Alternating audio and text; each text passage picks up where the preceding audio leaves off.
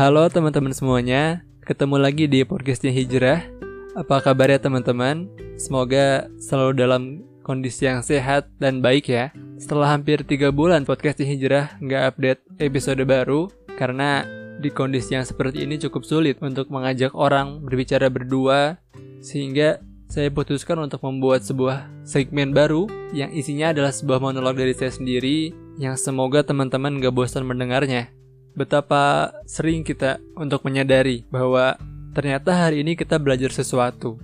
Hal kecil sekecil apa pun itu, ternyata ada pelajaran di sana.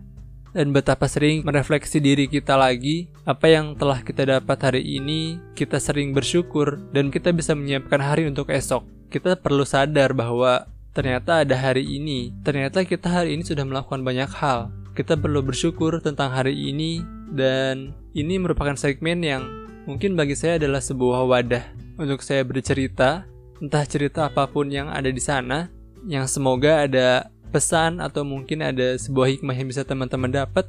Dan nama segmen baru ini adalah hari ini belajar apa? Ditunggu ya episode terbarunya. Hari ini belajar apa? Terima kasih.